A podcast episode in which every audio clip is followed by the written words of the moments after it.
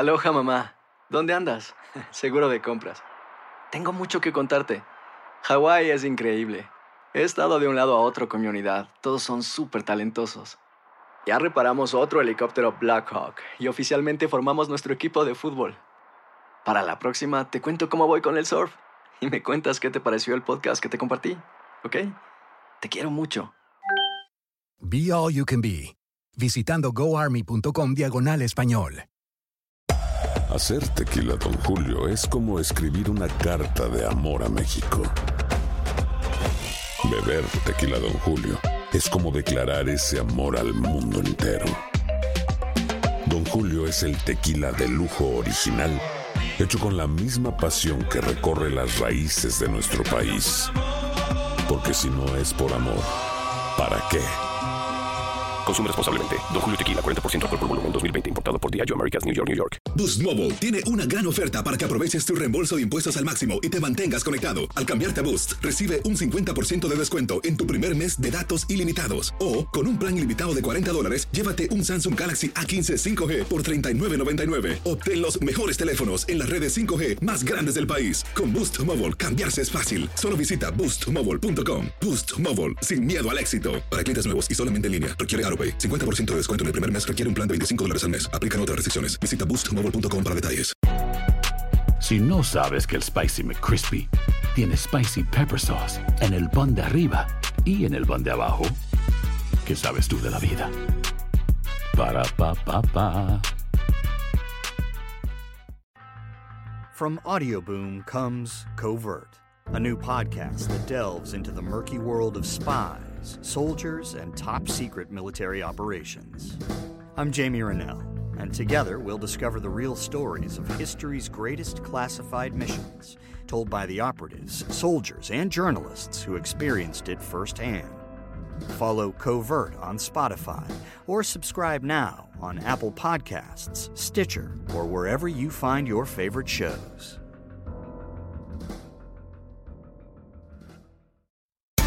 Euforia Podcast presenta Epicentro con el periodista León Krause.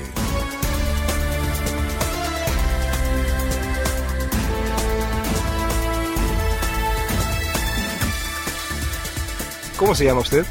Me llamo Jorge Gilberto Ramos Garza, hijo de María de Lourdes Ábalos de Ramos y de Jorge Gilberto Ramos Garza. ¿Dónde naciste, Jorge? Eh, me tocó eh, en la Ciudad de México y mm, crecí en el al norte de la Ciudad de México en una zona que se llama Echegaray y esa sigue siendo mi casa. He vivido no sé en cuántas casas en, toda mi vida y particularmente aquí en Estados Unidos que vas de un lado a otro. ¿no? He, he llegué a Los Ángeles, me fui a Miami, luego regresé para acá, pero mi casa es Hacienda de Piedras Negras número 10, Bosques de Echegaray. Y el teléfono Vamos es... a tener que borrar eso. No, no, no, eso lo puedes... No, no, no. Y, y el teléfono, mi teléfono sigue siendo sí, 560-5120. ¿Te acuerdas del teléfono Claro. de tu Porque niñez? a mí me tocó crecer cuando no había teléfonos celulares, por supuesto. Y mm, cuando en la casa mi papá llegó un día y dijo, nos van a ponerle el teléfono. Bueno, cuando nos, nos van a poner el teléfono, significaba que dentro de dos o tres años nos iban a poner el teléfono. Creo que todavía pasa así en México con teléfonos de México, ¿no? Bueno, no- Tienes que hacer cita y tarda un año en llegar. Bueno, finalmente dos o tres años después llegó el teléfono Ujú. y en, en la casa somos cuatro hombres y mi hermana Lourdes. Y entonces recuerdo las filas que hacíamos para ver quién, a- usaba el único teléfono que había en la casa. Tenía dos extensiones y cuando alguien estaba en el teléfono eh, de la otra línea, me acuerdo que los levantábamos y empezábamos "Mm, mm, mm", haciendo ruidos para que se callaran y colgaran y entonces te dejaran hablar por teléfono. O cuando querías hablar con la novia, con un amigo eh, y querías hacerlo en privado, era prácticamente imposible. Eh, ¿Cuántos hermanos tú dices que tienes? Tengo, soy el mayor de cinco hermanos, tres hermanos y Lourdes, la menor. Y, y mi papá quería tener una niña, entonces nos tenemos un año de diferencia nada más entre uno y otro. Yo le llevo un año a Alejandro, Alejandro un año a Eduardo, Eduardo un año a Gerardo y Gerardo un año a Lourdes. Imagínate mi mamá. Tu madre una santa. Claro, súper santa. O sea, cinco años embarazada y luego cuando salíamos todos juntos tenían esa odiosa costumbre eh, tan latinoamericana de vestirnos a todos iguales y entonces salir todos los domingos juntos. Ahí van los ramos. Claro. y yo creo que ahí empecé a diferenciarme. Mi mamá decía que nos obligaban a ir a misa los domingos y yo luego dejé de ir a misa y muchas otras cosas, pero me acuerdo de dejar que pasara toda la familia o ir antes de toda la familia. Era, era demasiado ser parte de ese grupo tan grande y estar vestido exactamente igual. ¿A qué se dedicaba tu padre? Era arquitecto. Arquitecto. Era arquitecto. Oye, y ser hermano mayor de un grupo de, de hermanos considerable, ¿cómo es? Es llevar la batuta, ¿no? Y es que todo se prueba contigo. ¿Te pesaba un poco? Sí, y, todavía me sigue pesando. Era eh, los, los viajes, bueno, contigo tenían más cuidado, eh, los permisos eran mucho más limitados, el dinero si faltaba y faltaba en la casa, porque no había dinero para ir a la universidad todos, por ejemplo, él tenía que trabajar porque si no no había universidad y la responsabilidad cuando algo pasaba siempre cae en el mayor, ¿no? Sí, sí, e- es un peso que no te quitas nunca y creo, ¿tú eres el mayor o no? Yo soy el mayor, tengo un hermano. Sí, no sé, menor si- no, de no sé siete si... años menor que yo, pero no es lo mismo, no es lo mismo un grupo entero que te ve. Sí, y esto era un Pero grupo- lo veo lo veo con mi hijo y con mis otros dos hijos más pequeños Sí. que lo ven, lo imitan, repiten sus fórmulas verbales.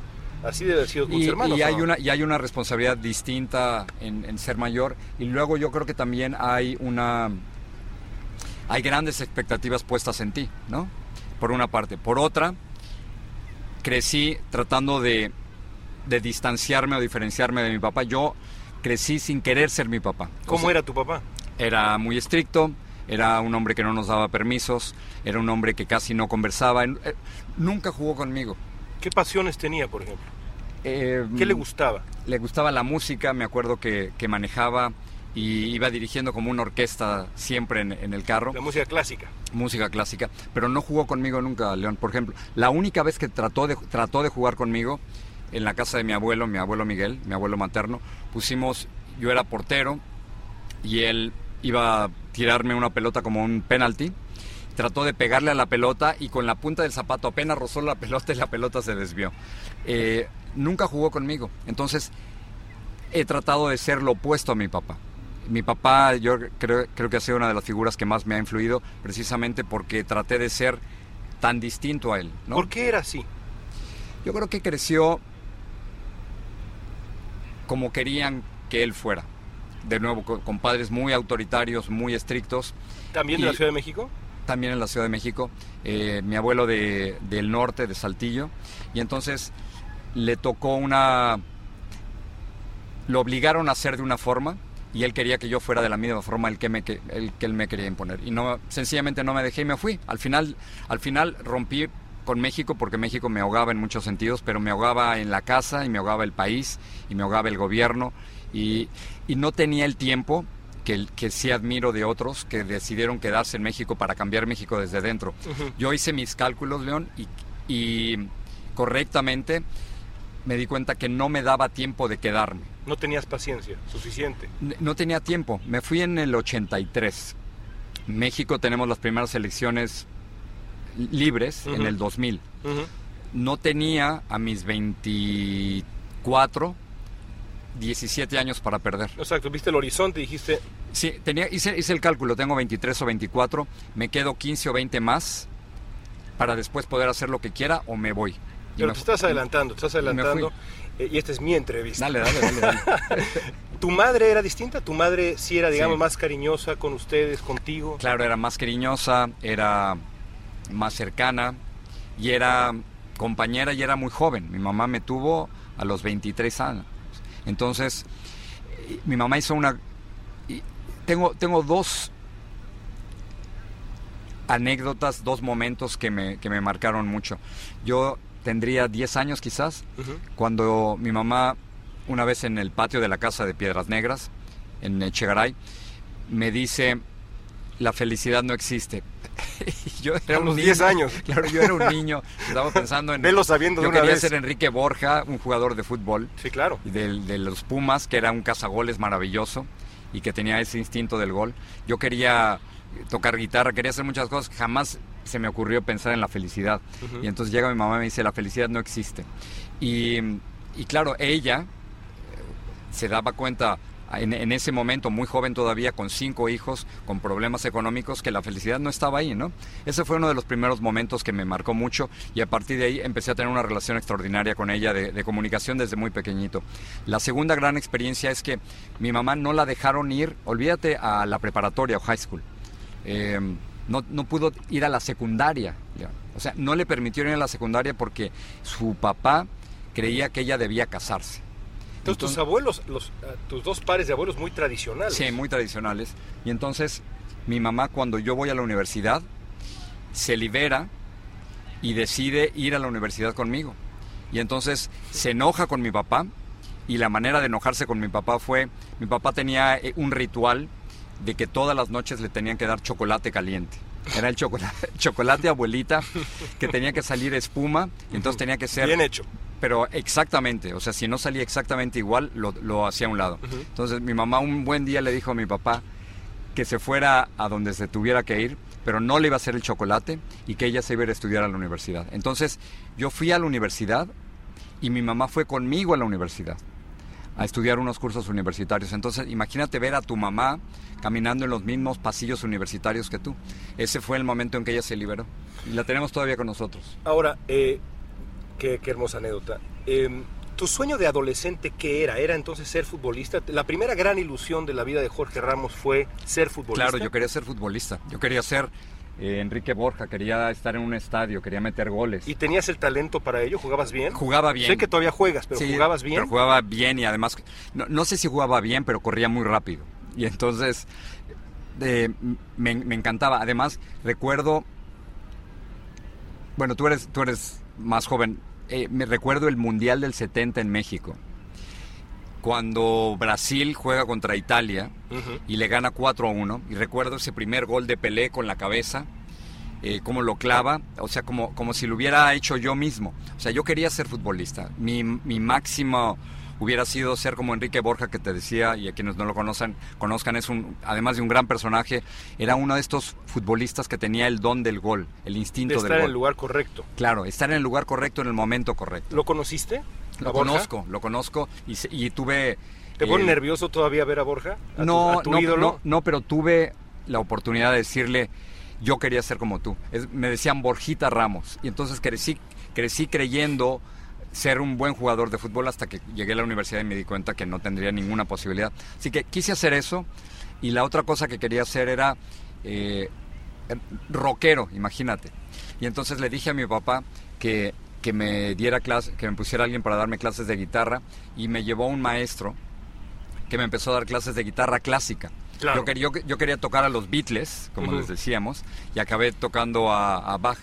Así que eh, esas dos cosas quería hacer. ¿Estudiaste qué en la universidad? Estudié comunicación en la Universidad Iberoamericana. ¿Y eso fue suficiente para tu padre en aquel momento? ¿Le gustó que estudiaras comunicación? No, porque eh, en, para él, y de nuevo, esta es la, la estructura que él quería imponerme, solo había cuatro profesiones legítimas. Abogado. Doctor. Arquitecto probablemente. E ingeniero. Claro. Esas son las únicas cuatro posibilidades para él. Cualquier otra cosa que no estuviera dentro de esas cuatro era Eso una... no es profesión. Eh, sí, y entonces yo le dije que quería estudiar comunicación. No quería ser periodista en ese momento. Yo, yo tenía más la intención de estar o en política o ser profesor universitario o ser psicólogo a ser periodista. El periodismo me llega más tarde.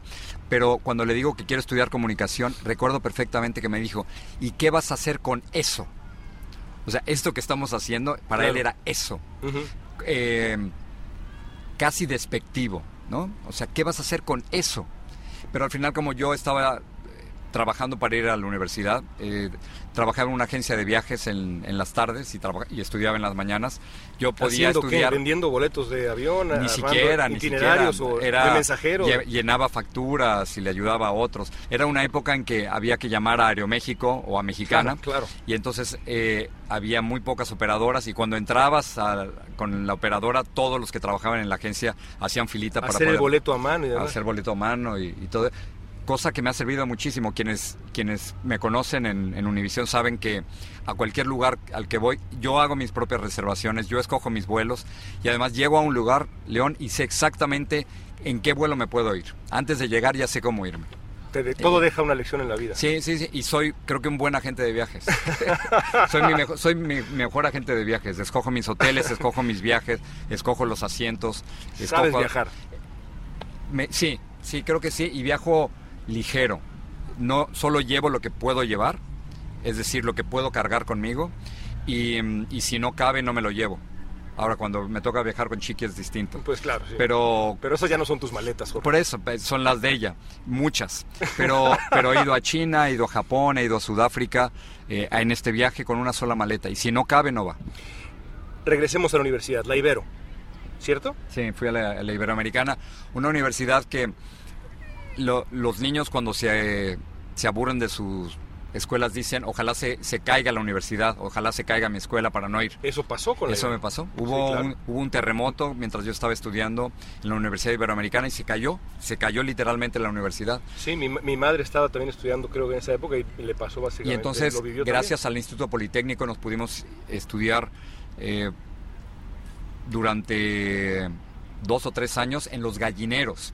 Eran, eran lugares que si hubiera este tipo de sol, como ahora, era imposible estudiar dentro por el calor que hacía. Y eran paredes metálicas, techos metálicos, imposible estudiar ahí. ¿Cómo, ¿Cómo toca la puerta el periodismo?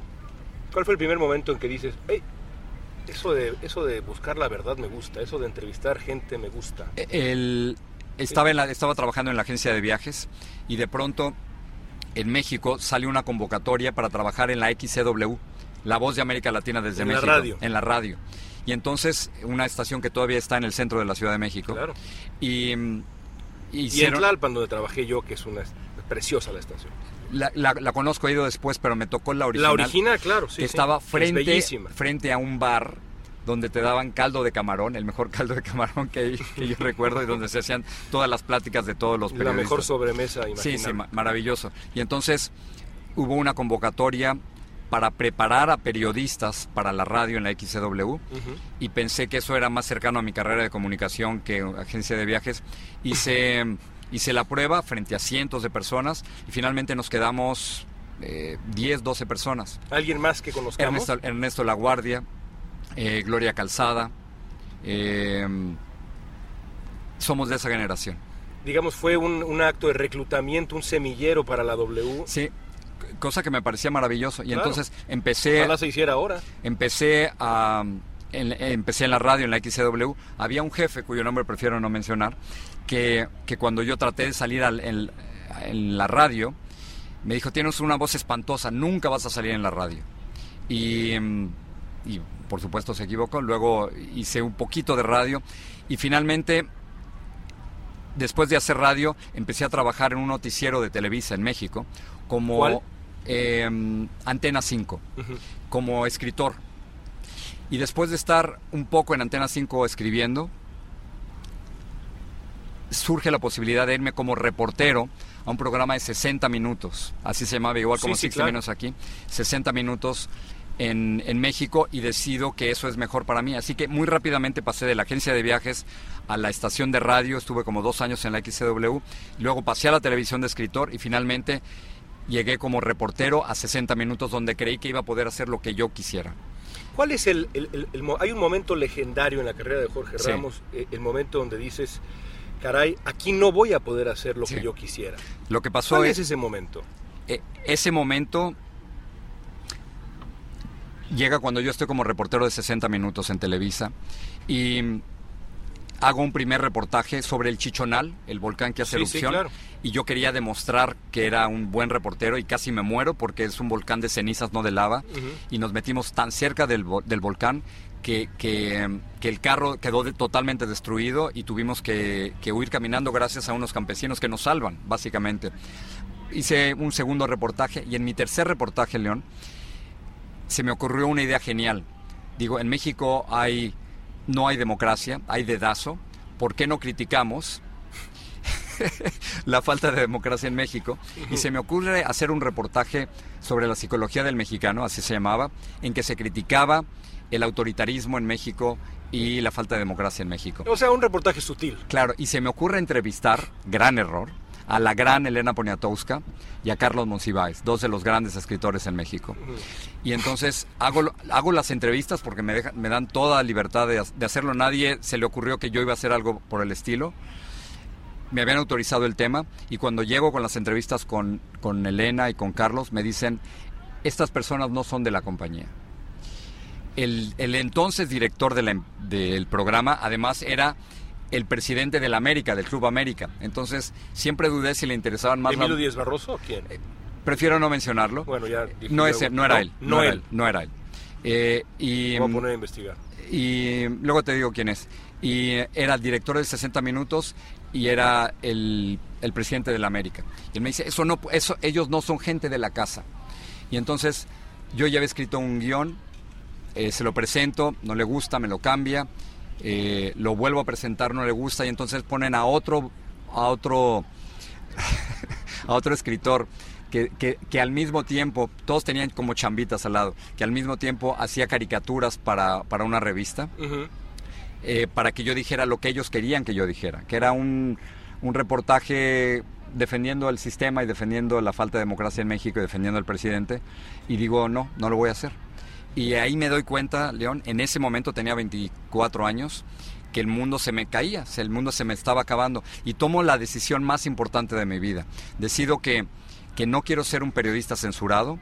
Le escribo una carta a Emilio Azcárraga, padre, eh, a Jacobo Sabludowski, que era el director de, de noticieros, y a mi jefe di- eh, directo, y les digo que yo no voy a aceptar esas condiciones y renuncio. ¿Te respondieron? Nunca me respondieron. Ninguno de los tres. No, ninguno, ninguno de los tres me respondió. ¿Qué es? ma- ma- mandaste esas cartas, eh, Y renuncié. pusiste tus cosas en un portafolios y adiós. Y, renuncié. Y entonces tenía... Busqué otras oportunidades en México, incluso también en la televisión. ¿Qué opinión te merecen los que se quedaron en esa época? ¿Qué, qué opinión te merece Sabludowski, por ejemplo? Con quien yo también trabajé. Yo creo que mi decisión era totalmente personal. O sea, yo hice el cálculo. Yo no podía quedarme a trabajar ahí en México. O sea, sí, pero ellos también. Entonces, ¿qué se dieron ellos que tú no? Bueno, lo que, lo que se dieron es su, su libertad, se dieron su moral, se dieron sus principios, se dieron todo. ¿Te parece respetable esa decisión? No, para mí no. O sea, no era mi decisión.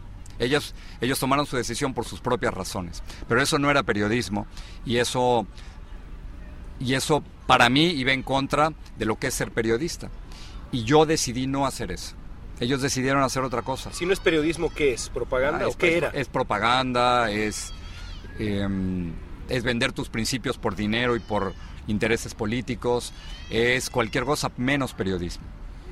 Y, y tenía un bochito en esa época, un Volkswagen rojo, lo vendo por el equivalente a dos mil dólares, hago una solicitud porque no me quería venir de indocumentado a Estados Unidos. Yo sabía lo difícil que era y hago una solicitud a la a UCLA, muy cerquita de aquí, en la Sí. Universidad de California en Los Ángeles, para estudiar en un curso de extensión universitaria de un año. ¿Tenías cuántos años? ¿24? 24. Me dan la visa para venirme de estudiante y me vengo con un poquito más de dos mil dólares y una visa de estudiante y un boleto solo de ida. Solo de ida. ¿No había acá. novia en ese momento? ¿No dejaste Sí, una novia? claro que sí, y además que fue una gran relación. De esas relaciones buenas que tienes por mucho tiempo, pero dejo todo. Imagínate, dejo a, a- A la familia, a, la familia, a el mis amigos, dejo mis calles, dejo, tenía una taquería, bueno, no mía, sino que iba a comer tacos, dejo todo. Y, y tomé entonces la decisión más difícil de mi vida, pero eso me marca, León, porque ante un, ante un dilema moral como ese, porque pude haber aceptado desde no hacer el reportaje hasta repetir lo que ellos quisieran y, y seguir con mi carrera, pero ahora entiendo que esa fue la decisión más importante de mi vida. ¿Te, te fuiste, sabías que te ibas para no volver o te fuiste da- para darte un tiempo y luego quizá volver? Me- ¿Quemaste las naves o no? Esa, esa frase se la dije, eh, me la dijo mi mamá, estás quemando las naves. ¿Y sí? Y sí, me quemé las naves, pero me vine con la intención de quedarme un año. Ok. En un principio entonces no, en un principio era darte un tiempo, un año. Venirme un año, pensar las cosas, estudiar un curso aquí y luego regresarme. Pero claro, llego aquí y después de terminar el curso en, en UCLA, es- hay una maravillosa práctica aquí en Estados Unidos que es que te dan eh, una extensión para trabajar en, en, la misma profesión que estudiaste, que se llama Practical Training. Entonces me permitieron estudiar, trabajar dos años en lo mismo que yo había estudiado. Y el Canal 34, a quien, a quien que me dio la gran oportunidad de mi vida, había un director de noticias que se llamaba Pete Moraga. Eh, el, el dueño entonces era Dani Villanueva y Pete Moraga y Dani Villanueva me dan la oportunidad de empezar como reportero. Y exactamente al año de llegar a los Estados Unidos, empiezo a trabajar en el Canal 34. ¿Cómo los convenciste? No, nos, no, hubo mucho que convencerlos. Eh, acababan de despedir a un reportero, le surgía un reportero. ¿Llenar la plaza? Llegaste era, era para llenar la plaza. Y, y Pete Moraga, con mucha generosidad, la verdad, me, me aceptó. Y empecé, no estaba preparado para, para hacerlo. Yo no sabía la, la, diferencia entre el condado y la ciudad, no conocía prácticamente nada de Estados Unidos y casi no podía hablar inglés, o sea, apenas pronunciaba algunas palabras en inglés.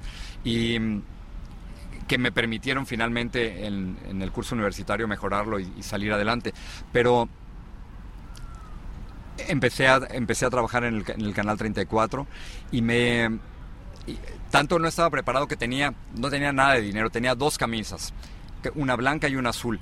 ¿Por dónde vivías? Vivía en Westwood, en una casa de estudiantes. ¿Cerca de UCLA? Cerca de UCLA, donde pagábamos 5 dólares diarios. ¿Y tenías dos camisas? Tenía dos camisas que no, no tenía ni dinero para plancharlas. Entonces aprendí que cuando están arrugadas, con agua caliente y una toalla, entonces solo las, las estiraba de la parte de enfrente. tenía un solo saco y tenía dos o tres corbatas de mi abuelo, que todavía tengo. Y entonces las iba cambiando y, em, tenía un saco y las dos camisas y tres corbatas. Cuando piensas en ese Jorge Ramos, ¿te da qué? ¿Qué siente tu corazón cuando piensas en ese Jorge Ramos hoy? Lo, lo, que más recuerdo es cuando llego a Los Ángeles, que todo lo que yo tenía en el aeropuerto de Los... Claro, tú le preguntas a cualquier inmigrante cuándo llegó a este país y casi todos se acuerdan de cada detalle. Tú seguramente te acuerdas del momento. Yo me acuerdo haber llegado un 2 de enero de 1983 y y casi como, como si fuera una escena de película con música de fondo, el sol se estaba metiendo, iba en un estacionamiento del aeropuerto de Los Ángeles y todo lo que yo tenía, todo, una maleta, una guitarra y unos documentos, lo podía cargar. Imagínate que todo lo que tú tienes lo puedes cargar. Esa sensación de libertad no la he vuelto a sentir nunca. ¿Te sentiste solo, como tantos otros inmigrantes en algún momento? Nunca me he sentido más solo como un diciembre y creo que fue a finales del 84, cuando me invitaron a un, concierto de fin de año, a un, lugar aquí cerca, y dan las 12 de la noche, yo fui solo porque no conocía a nadie, y todos empiezan a abrazar, y estoy totalmente solo. O sea, nunca me he sentido más solo en mi vida que, que esa vez. Y, es, y es durísimo porque me tenía que quedar aquí para trabajar el día siguiente. Pero nunca, nunca me he sentido tan triste y tan solo como esa vez. Esa es una. Y la otra cuando, cuando muere mi papá y yo estoy aquí. O sea, em, eso no debe ser, ¿no? Cuando muere tu papá tú tienes que estar ahí y no estuve ahí. ¿Te tomó por sorpresa? ¿Murió de manera sorpresiva? Había tenido, había tenido dos, dos, infartos antes, pero el día que muere sí. Me toma, mi, mi, mamá me llama y me dice, tu papá está muy mal, está en el hospital. Y a las dos horas me vuelven a llamar y me dicen que, que ya murió. Eso no debe... Yo, yo creo que uno nunca quiere ser inmigrante. Que yo hubiera sido enormemente feliz si no me hubiera haber tenido que ir de mi, de mi país pero me tuve que ir. Creo que los inmigrantes nos vamos porque nos tenemos que ir. Es algo que te, que te expulsa, que te empuja, y había muchas cosas que me expulsaban de México, pero este país era muy generoso en esa época y me, me abrazó. Y eh, que, que cívicamente no hay una experiencia más completa y maravillosa que un país te abrace y te diga, ven, quédate, y que tú les digas gracias, ¿no? Eh, si yo, te, si yo te, dijera qué experiencia tienen en común muchas de estas firmas en esta mesa, que es la segunda mesa que hemos usado, y en la primera que está llena, una de esas experiencias es precisamente el no estuve ahí cuando murió mi padre o murió mi madre. ¿Qué le hace eso a un hombre? Te mata por dentro, ¿no? A mí me... He aprendido a no llorar en cámara, pero... Pero si no estuvieran, lloraría. Eh, porque te mata por dentro, León. Que imagínate qué duro no estar ahí cuando se va tu papá, ¿no? O sea, porque mi lugar no era estar aquí, mi lugar era estar ahí cuando él se estaba yendo. Afortunadamente pudimos hacer las paces. Te conté al principio que, que teníamos una relación muy tensa y muy dura. Era mi siguiente pregunta. Pero gracias a los satélites de aquí atrás, mi papá me veía todas las noches en México cuando yo hacía el noticiero Univisión. Y entonces siempre me comentaba de, las corbatas. Él le encantaban las corbatas y, podía estarse muriendo a alguien, podía estar ocurriendo un acto terrorista, lo que sea. Casi todas las tardes le llamaba a mi papá y le preguntaba, ¿qué te pareció el noticiero? Y siempre me decía eh, algo sobre mi corbata o sobre cómo me veía, lo que sea. Pudimos hacer las paces después de tanto tiempo de mm, tensión pude hacer las paces con él antes de que muriera. ¿Sentiste que finalmente estaba plenamente orgulloso de tu profesión? Después de haberme dicho qué vas a hacer con eso, él entendió por fin por qué había yo escogido esa profesión. ¿Esas corbatas eran las de su padre? No, eran las corbatas del abuelo de mi, de mi abuelo materno, del, que, que, todavía tengo, tengo dos de ellos. Entonces, en cierto sentido, la televisión, la televisión te permitió eh, digamos, conectar de nuevo eh, corazón con corazón con tu padre, increíblemente. La, tu profesión y la televisión. El satélite y el Canal 34 y, y Univisión me permitió, porque hubiera sido muy triste que mi padre se muriera y no hubiéramos hecho las paces. Sí, eso hubiera sido terrible. Y pudimos hacer las paces, pudimos hablarlo. Y em, no, era de, no era un hombre de muchas palabras como yo tampoco, era más bien introvertido como yo la gente no sabe que uno es introvertido y que escoge esta profesión para vencer un poco eso, ¿no? Y finalmente eh, pudimos hablarlo, le pude abrazar. Luego hace uno cosas que, que las entiendes hasta el final de la historia, ¿no? La última vez que lo vi en la Ciudad de México, lo vi, me despedí y luego salí del apartamento y regresé a abrazarlo una vez más que era, que era la última vez. Y eso fue, eso fue duro. Volvamos a la profesión. ¿Qué te enseñó la comunidad de aquí, de Los Ángeles? ¿Qué te enseñó, qué aprendiste eh, recorriendo las calles en esas primeras oportunidades de tener contacto con la gente acá, no en, en Los Ángeles, sí. Estuve dos años recorriendo las calles aquí. Alguna vez conté, creo que nos tocaba hacer dos y tres reportajes diarios en el Canal 34, porque no había más que hacer. Y, y aprendí como todos los que están aquí apuntados que no estaba solo. Y, creo que lo sigo, lo sigo entendiendo de esa manera, que no estoy solo. Que la palabra comunidad es... Existe, se, ¿eh? se, usa por algo. Sí, y además siempre cuando los recién llegados, una de las prácticas preciosas que tenemos es alguien le da la plancha, alguien le da un sartén, alguien le da ropa, alguien le presta el sofá para dormir. Claro. Eh, nos ayudamos unos a otros. Y, y, algo que no cambia es que yo sigo, me sigo sintiendo como un inmigrante. Me sigo sintiendo como un inmigrante. La única diferencia es que tú y yo estamos en la televisión eh, y que tenemos dos pasaportes. Yo tengo el, americano y el mexicano. Puedo votar aquí y puedo votar en México me siento de México y de Estados Unidos, pero últimamente, después de treinta y tantos años aquí, pasa algo que me parece que otros dirán que es normal, pero sigue doliendo. Para los mexicanos ya no soy suficientemente mexicano. Y para los estadounidenses nunca he sido suficientemente estadounidense, y menos en la época de Trump. Entonces, esto de ser inmigrante... ¿Un doble huérfano? Es que no... Es una frase que yo he usado, ¿eh? Sí, sí, no, es que hay días en que me siento muy, muy americano, muy estadounidense y muy mexicano. Y hay días en que no me siento de ningún lado y cuando lees las cosas que te escriben en las redes sociales te sientes eh, muy golpeado por todos lados. Y sigo buscando mi casa, como comenzamos en la conversación. Sigo buscando mi casa toda la vida, que es esa casa de, Piedras Negras 10. ¿Qué, ¿Qué, no entiende la gente allá? ¿En México? Gente en México de los que se vienen para acá. Bueno, que mm,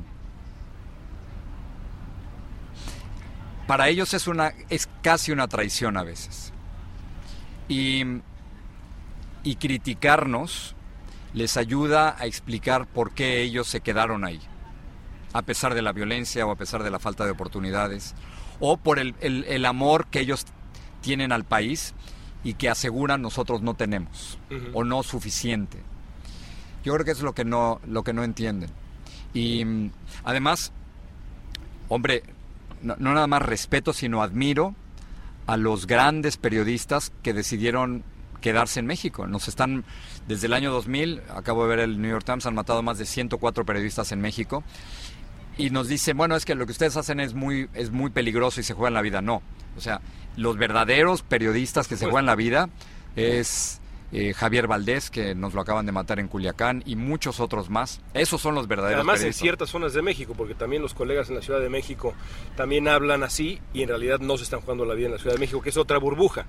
Quizá una burbuja, nosotros vivimos en una burbuja aún mayor, esta. Sí, pero no, no, hay, no hay nada como ser periodista en provincia Exacto. y, Vivir entre la espada y la espada. y reportar sobre el gobierno, sobre los corruptos y sobre los narcos. Por eso te digo, la espada y la espada. Sí, sí, es- el es- Estado y el crimen organizado Esos son- amenazándote. los verdaderos periodistas heroicos para mí. Esos son los verdaderos periodistas heroicos. Y yo tomé la decisión de irme.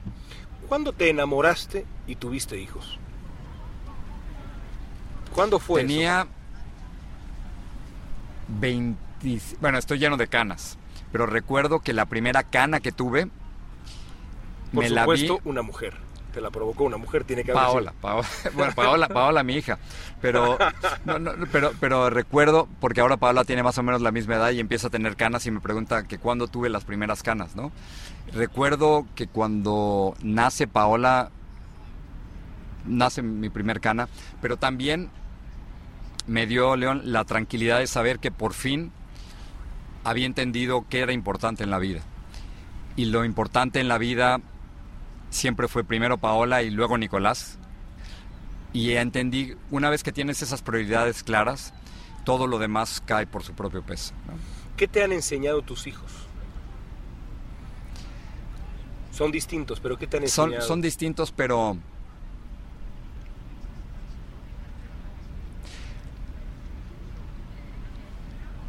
Yo creo que me han...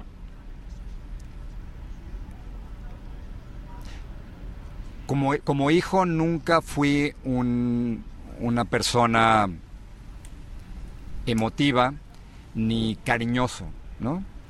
Y decidí con ellos ser distinto. Y entonces ellos me permitieron soltarme, me permitieron abrazar, me permitieron darles besos, me permitieron quererlos físicamente, me permitieron estar cerca y sentirte acurrucado y abrazar. Y eso, eso es lo que aprendí de ellos, ¿no? Creo que sin ellos, una, una amiga me decía, mira, me estás haciendo acordar de eso, una amiga me decía algo que fue absolutamente cierto. Cuando nació Paola, me dijo, tu hija te va a salvar. Y creo que mis hijos me salvaron, porque si no hubiera aprendido a hacer eso, me hubiera mu- muerto de un ataque al corazón, o me hubiera muerto de tristeza, me hubiera muerto de, de aislamiento o de soledad. Y eso, eso me enseñaron ellos. Y luego ya a nivel intelectual, eh, que seguramente te está pasando con tus hijos, son brutalmente honestos. Y entonces me han enseñado,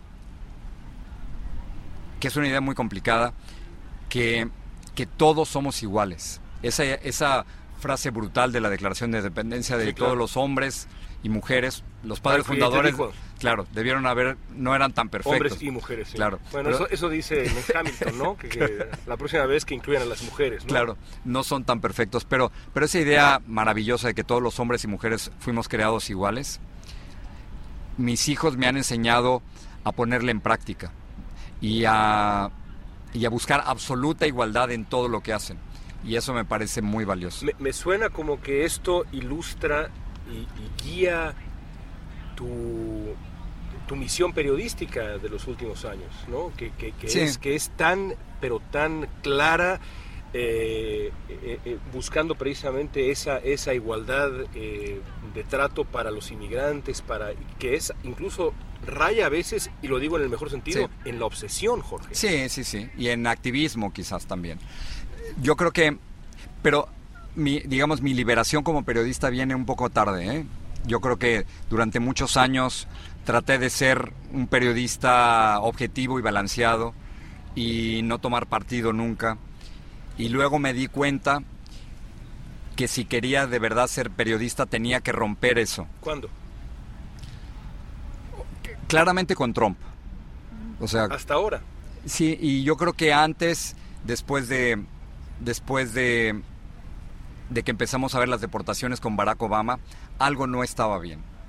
O sea, no, hay deportó más de dos millones y medio, pero pero algo no estaba funcionando porque no era, no era, posible que él estuviera destruyendo miles de familias como lo hizo Barack Obama. Pero son 20 años de una carrera extraordinaria aquí y en, digamos, en la, en la, cadena.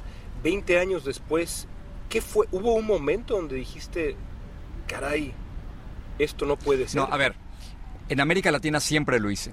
Con, con los, con los expresidentes mexicanos, a Salinas, con Salinas de Gortari me, me, me peleé siempre, siempre critiqué duramente la falta de democracia en México y tomaba posición por la democracia en contra del autoritarismo en México. Lo hice con Hugo Chávez, lo hice con, con Fidel Castro. En fin, yo creo que tenía la idea de que, de que había que salir como periodista a defender las democracias y a, y estar en contra de las dictaduras o los, los gobiernos autoritarios. Creo que eso siempre lo tuve claro y mi carrera en América Latina siempre fue así. Pero en Estados Unidos siempre traté de mantener el balance. Porque creías que aquí había una justicia de fondo profunda. Porque no me, no me tocaba a mí pelear por la democracia porque este era un país democrático. Porque no me tocaba pelear por la justicia porque había un sistema de justicia que más o menos funcionaba. No, no en, en América Latina y en México nos tocaba decir cosas porque otros no podían decirlo. Pero aquí no, hasta que llega Donald Trump. ¿Te decepcionó Estados Unidos? o un lado de no, Estados Unidos? No, bueno, me ha decepcionado Donald Trump, me ha decepcionado los que... Dices que no reconoces Estados Unidos, lo has escrito. No, no, no reconozco este Estados Unidos. O sea, el Estados Unidos que, que yo reconozco es el que me abrazó al llegar, imagínate, el que me dio todas las oportunidades. Y de pronto estamos en un país con un presidente que miente, un país con un presidente que ha hecho comentarios racistas, sexistas y xenofóbicos, con un presidente que ha atacado a jueces y a periodistas, con un presidente que es bully, que se burla de un periodista con, eh, discapacidad. con discapacidad. Entonces, en ese, en ese Estados Unidos es en el que estamos viviendo. Ese es el Estados Unidos que yo no reconozco. Ese es el Estados Unidos que me sorprende. Ese es el Estados Unidos que que no puedo aceptar. Yo estaba contigo en, eh, en la eh, convención republicana. Sí. De hecho, tengo una foto tuya Mm. y recuerdo, y nunca se olvida tu rostro de asombro, Ujú. como el mío, pero el tuyo, eh, frente a lo que estábamos viendo en la convención Sí. republicana. Y luego, eh, un par de meses después, la elección. ¿Qué sintió Jorge Ramos con esta historia, con lo que significó Estados Unidos, con todo esto que nos has platicado, cuando tienes que anunciar que Donald Trump es el presidente de Estados Unidos, que eh, ha ganado el colegio electoral, si no una mayoría del voto popular, sí el colegio electoral, es decir, es presidente de acuerdo con el sistema de este país. ¿Qué, sentiste? No qué pensaste, ¿qué sentiste? A ver, p- primero un poquito de contexto. Nos equivocamos en muchas cosas los periodistas. Nos equivocamos en creer en las encuestas más de lo que debíamos. No entendimos que mucha gente no quería decirnos a los periodistas y a los encuestadores lo que estaban sintiendo. No vimos bien, León, el enorme resentimiento que había en grandes partes de la población norteamericana que, que estaban sufriendo, que no veían que la economía y que el país funcionaba para ellos. Hay muchas cosas que no vimos. Y luego, entre los latinos, no quisimos oír y ver a muchos latinos que no se atrevían a decirnos, a ti y a mí y a nosotros, que iban a votar por Trump, pero que al final lo hicieron. Si, si regresas a ver el- la cinta de la cobertura electoral, durante varios minutos no hablo. Eh, no digo casi nada. Me acuerdo. Porque estoy procesando lo que me parecía imposible. Yo no podía creer que este país pusiera en la Casa Blanca a alguien que había hecho comentarios racistas. Nos llamó a los inmigrantes mexicanos narcotraficantes, criminales y violadores. No dijo algunos pequeños, no, dijo a los, los inmigrantes mexicanos, los inmigrantes que México envía. No podía creer que la misma persona que había dicho en la cinta de Access Hollywood que le gustaba agarrar a las mujeres por la vagina, porque él podía hacerlo, que esa misma persona... Vagina es una palabra muy bonita, pero no, no, no usemos la que podemos usar en español. Claro, que, que esa misma persona iba a estar en la Casa Blanca. Esa persona que te echó a ti de una conferencia de prensa. Exactamente. Entonces, me, me costó mucho trabajo procesarlo a nivel emocional hasta que, hasta que bueno, finalmente la disciplina y la, la práctica y el hábito me regresó al, al, set y empecé a reportar solo lo que veía, reportando la realidad tal y como es, no como quisiera que fuera. Los datos que ya conocemos ahora sí. del voto hispano no solamente revelan que en efecto eh, en la Florida, por ejemplo, en otros lugares votaron eh, un tercio por Trump y demás, sino que muchos, pero muchísimos hispanos insisten en no votar. Yo me acuerdo antes de la elección pensar, si, esta, si esto que ha pasado, si esta agresión constante de meses y meses y meses no lleva a los hispanos a las urnas, nada va a llevar a los hispanos a las urnas. Sí. Jorge, cuando veo yo esos números del Pew Hispanic Center y del censo, los números definitivos, me declaro, eh, me declaro, eh, eh, digamos, sorprendido hasta, hasta el extremo. ¿Cómo me explicas esos números? ¿Por qué los hispanos no salieron a votar? Yo no, yo no, lo, yo no lo, eh, lo entiendo tampoco. 47%. Y decepcionado me declaro claro, también. ¿eh? 40 y- so- es, es nuestra culpa. Yo lo dije y, y creo que hay que repetirlo. Es nuestra culpa. No, nosotros como periodistas. nosotros, no, no. Nuestra culpa como hispanos. Ah, como hispanos. O sea, si no les gusta Donald Trump, es nuestra culpa. Punto. Los latinos pudieron haber cambiado la, la elección en la Florida y en Nevada, y aunque hubieran votado de otra forma en Michigan y en, y en Pensilvania, el- la elección hubiera ido, hubiera ido de, de otra manera. Entonces, es nuestra culpa. Si Donald Trump está ahí y no les gustan sus políticas, es nuestra culpa porque hubo 12 millones de latinos que podían votar y que no salieron a votar. Más latinos no votaron que los que sí votaron, ¿no? Ex- exactamente. Y, y si se compara con otros grupos, los afroamericanos, los asiáticos o los blancos, somos el grupo que menos vota. aunque los afroamericanos también dejaron, pero eso quizás es más comprensible porque no, no había un afroamericano, digamos, en la boleta, pero aún así también es un poco culpa de ellos. Pero como nosotros nadie en cuanto a culpa, ¿eh? Claro, ahora, yo creo. quizás lo que estaba ocurriendo es que había muchos que no estaban convencidos por el Partido Demócrata y por Hillary Clinton y que tampoco estaban convencidos por, por Donald Trump y decidieron sencillamente no salir a votar. Esa puede ser una, una explicación, pero no hay... Los dos son iguales, pero eso es un mito, Jorge.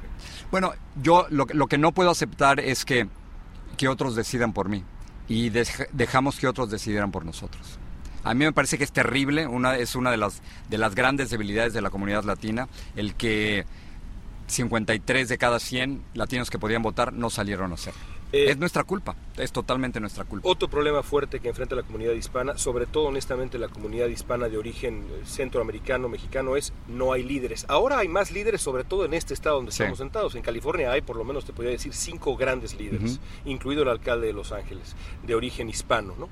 Eh, y sin embargo, no hay. ¿Por, qué no han surgido líderes hispanos? Y, y no quiero referirme a, a- a la Florida, que es otro boleto. ¿Cómo explicas que no haya líderes hispanos de este lado del país, de este, de este origen mexicano, centroamericano? Yo De César Chávez para acá, perdón, nada. Sí. Bueno, yo estoy viendo los, los nuevos líderes, yo creo que vienen de otra generación. Yo creo que los verdaderos líderes de la comunidad latina ahora son los Dreamers, cuyos nombres son, son tantos, ¿no? Pero cuyos nombres la gente todavía no conoce. Ellos son los nuevos líderes. Astrid Silva, ese tipo de gente. Totalmente. Eh, Cristina Jiménez y muchos otros Claro. más.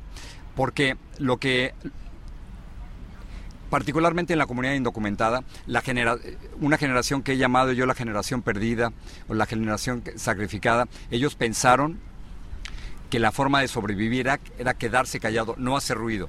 En, la, idea era no moverse, no hacer ruido, y eso te salvaba. Y tuvieron razón los padres de los Dreamers. Pero quienes realmente están tomando el liderazgo de la comunidad latina, a mi, parecer, son los Dreamers, con una política de in your face. Es llegar y meterse a las oficinas de los congresistas, de los senadores, a pesar de ser indocumentados y correr riesgo, ir y tratar de cambiar las cosas. Ellos son los verdaderos líderes, los nuevos líderes de la comunidad latina. Eh, déjame, acercarnos al, al final, déjame preguntarte por, por México. Eh, México, México ha vivido 10 años de, de terror, 10 años de, de dolor profundísimo por, por muchísimas razones y se podría debatir o no la guerra contra el narcotráfico y, de- y la legalización de las drogas y demás, pero viene el horizonte del 2018. ¿Cuál es la verdadera amenaza para México, Jorge? ¿Cómo lees tú a ese PRI sin el cual, sin sus usos y costumbres, tú no hubieras tenido que irte de México? Con toda seguridad, porque esa censura la imponía el PRI. El PRI. Sin duda. Directamente desde, desde Los Pinos. Sin duda alguna. Entonces, ¿cuál es la verdadera amenaza para México? La verdadera amenaza es que las cosas sigan como están. Si seguimos así, o sea, es que yo no sé cómo le puede ir peor a México. En el sexenio de Felipe Calderón mataron 104 mil mexicanos, según cifras oficiales. Imagínate las que no son oficiales. En el sexenio que no termina de Peña Nieto van 79 mil. México es el, segundo país más peligroso del mundo en un estudio no muy, no muy bien hecho, pero es el segundo más peligroso del mundo después de Siria. Todo mundo se queja de la corrupción que, que se da en, en todos los niveles, ¿no? Entonces, eh, si seguimos así, a nivel de, de muerte y a nivel de corrupción, y con tan pocos con tan poco valor para enfrentar a Donald Trump, eh, yo creo que van a ser otros seis años perdidos y ese es el verdadero peligro para mí. López Obrador te dijo a ti y me dijo a mí y le ha dicho a cuanta gente le escucha que cuando él llegue con su ejemplo mágico Sí. Va a acabar la corrupción porque él, él cree que el presidente es una figura tan importante Mm. en México que puede permear y limpiar como por arte de magia y se oyen arpas atrás la corrupción. ¿Estás de acuerdo en que es el poder del presidente? Yo creo que va mucho más allá del presidente, pero tiene que empezar por alguien, porque la corrupción se va, se, se ve en, en los principales líderes del- de las corporaciones mexicanas, en los secretarios de Estado, en el propio presidente. Alguien tiene, alguien tiene que comenzar, ¿eh? Entonces crees que sí que puede permear. No, no, no, o sea, no es, no es no es una cuestión de religiosa o de fe. Creo que, creo que ayudaría si lo hace él o cualquier otro. Pero no es la única forma de hacerlo. Pero tú sabes qué, Pero tiene que romper con ciertas cosas y a veces como que no se le ve ni a él ni a nadie del sistema político. Como dices tú, en México no pasa nada. yo quiero, yo quiero, como todos los mexicanos, si, si pudiera escoger a un candidato ideal, tendría que ser un candidato totalmente antisistema, que no haya estado en ningún partido político antes, un candidato que venga de fuera, un candidato que, que sea lo opuesto a lo que hemos tenido hasta el momento. Pero digamos, estos son cuestiones casi anecdóticas, porque creo que la principal, el principal problema de México ahorita es que nos están matando los mexicanos.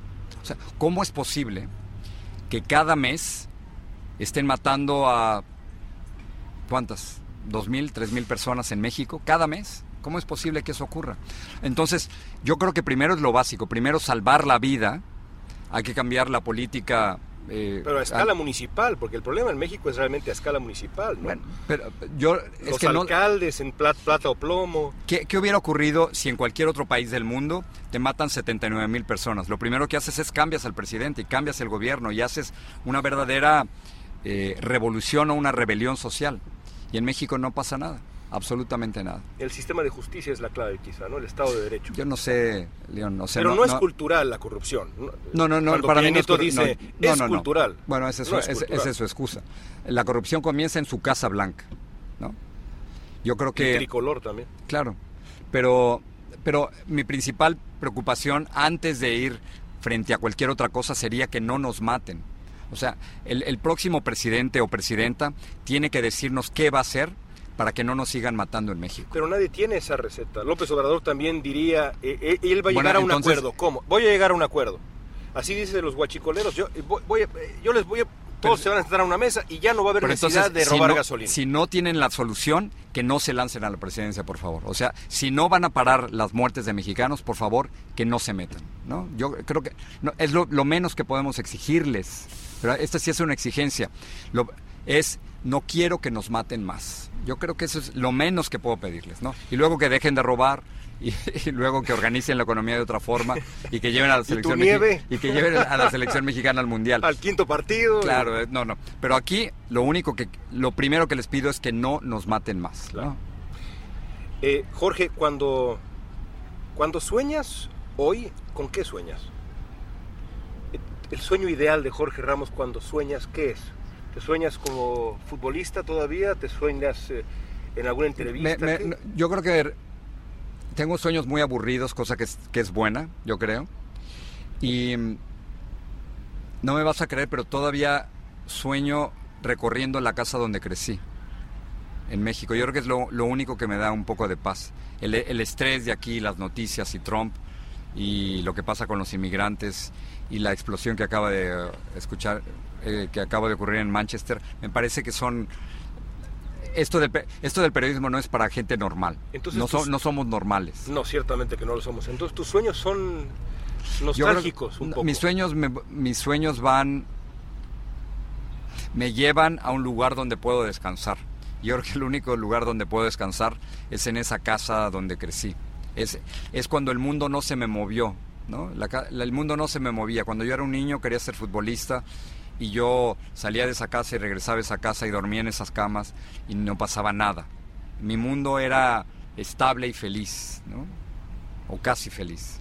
Y, y en, en eso, en eso sueño. Eh, dos preguntas más. El mundo en, en el que van a crecer tus hijos, que, que son todavía muy, muy jóvenes, Sí. pero pienso más allá, pienso en tus nietos, que faltan muchos años para que, para que tengas nietos. ¿Será un mundo digno de esa juventud? ¿Crees que todavía sea un mundo, incluso un mundo mejor del que nosotros hemos vivido? Mis hijos ¿O son- les hemos fallado? Mis hijos son mucho mejores que yo. Y su generación creo que es mejor que la nuestra. Si te fijas, esta nueva generación, los millennials y, y la generación de nuestros hijos, primero no tienen la paciencia que nosotros teníamos, cosa que me parece muy buena. Creo que la idea, esta idea de igualdad a costa de cualquier cosa me parece extraordinaria, ya sea de, de derechos de la comunidad LGBTQI o de los inmigrantes o de lo que sea. La idea de, de igualdad me parece extraordinaria. Eh, el Dalai Lama me, me cuentan que cada vez que comienza una plática, dice, su primera frase es, todos somos seres humanos.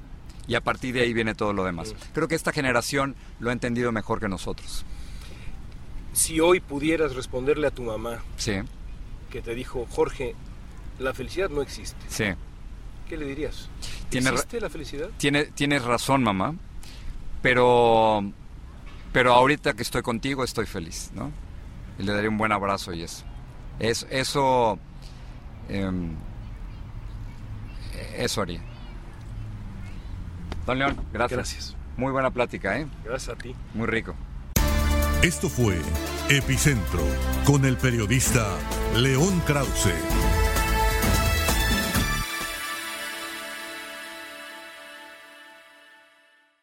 Simplicity and ease is what you get when you host your podcast with Audioboom. You can post up to five episodes per month, you get unlimited storage, and 500 minutes of recording time for each episode. Plus, advanced analytics, embeddable players, distribution of your podcast via Apple Podcasts, Deezer, Google Play, iHeartRadio, Savin, Spotify, and Stitcher, pending approval by each platform. Right now, you can sign up for Audioboom's $9.99 monthly subscription plan and get your first month free by using promo code BOOM. That's B O O M for one month free of hosting and distribution. Sign up for our $9.99 monthly subscription plan today. Aloha mamá, ¿dónde andas? Seguro de compras. Tengo mucho que contarte. Hawái es increíble. He estado de un lado a otro con mi unidad. Todos son súper talentosos. Ya reparamos otro helicóptero Blackhawk y oficialmente formamos nuestro equipo de fútbol. Para la próxima te cuento cómo voy con el surf y me cuentas qué te pareció el podcast que te compartí, ¿ok? Te quiero mucho. Be All You Can Be, visitando goarmy.com diagonal español. Boost Mobile tiene una gran oferta para que aproveches tu reembolso de impuestos al máximo y te mantengas conectado. Al cambiarte a Boost, recibe un 50% de descuento en tu primer mes de datos ilimitados. O, con un plan ilimitado de 40 dólares, llévate un Samsung Galaxy A15 5G por $39.99. Obtén los mejores teléfonos en las redes 5G más grandes del país. Con Boost Mobile, cambiarse es fácil. Solo visita boostmobile.com. Boost Mobile, sin miedo al éxito. Para clientes nuevos y solamente en línea, requiere AroPay. 50% de descuento en el primer mes requiere un plan de 25 dólares al mes. Aplican otras restricciones. Visita para detalles. Si no sabes que el Spicy McCrispy tiene Spicy Pepper Sauce en el pan de arriba y en el pan de abajo, ¿qué sabes tú de la vida? Para, pa, pa, pa. JCPenney tenemos infinidad de regalos para el Día de las Madres hasta el domingo. Ahorra hasta 40% en todo Liz Claiborne y vístela de pies a cabeza con la última moda. Además, aprovecha las ofertas Yes Please, con diamantes y piedras preciosas a 25 dólares para miembros de JCPenney Rewards. ¿Aún no eres miembro? Inscríbete. Es fácil y gratis. Y regálale a mamá todo lo que se merece. JCPenney. Vale la pena. Ofertas válidas hasta el 12 de mayo en selección de estilos. Aplican otras exclusiones. Joyerías excluye de los cupones. Detalles en la tienda jcp.com.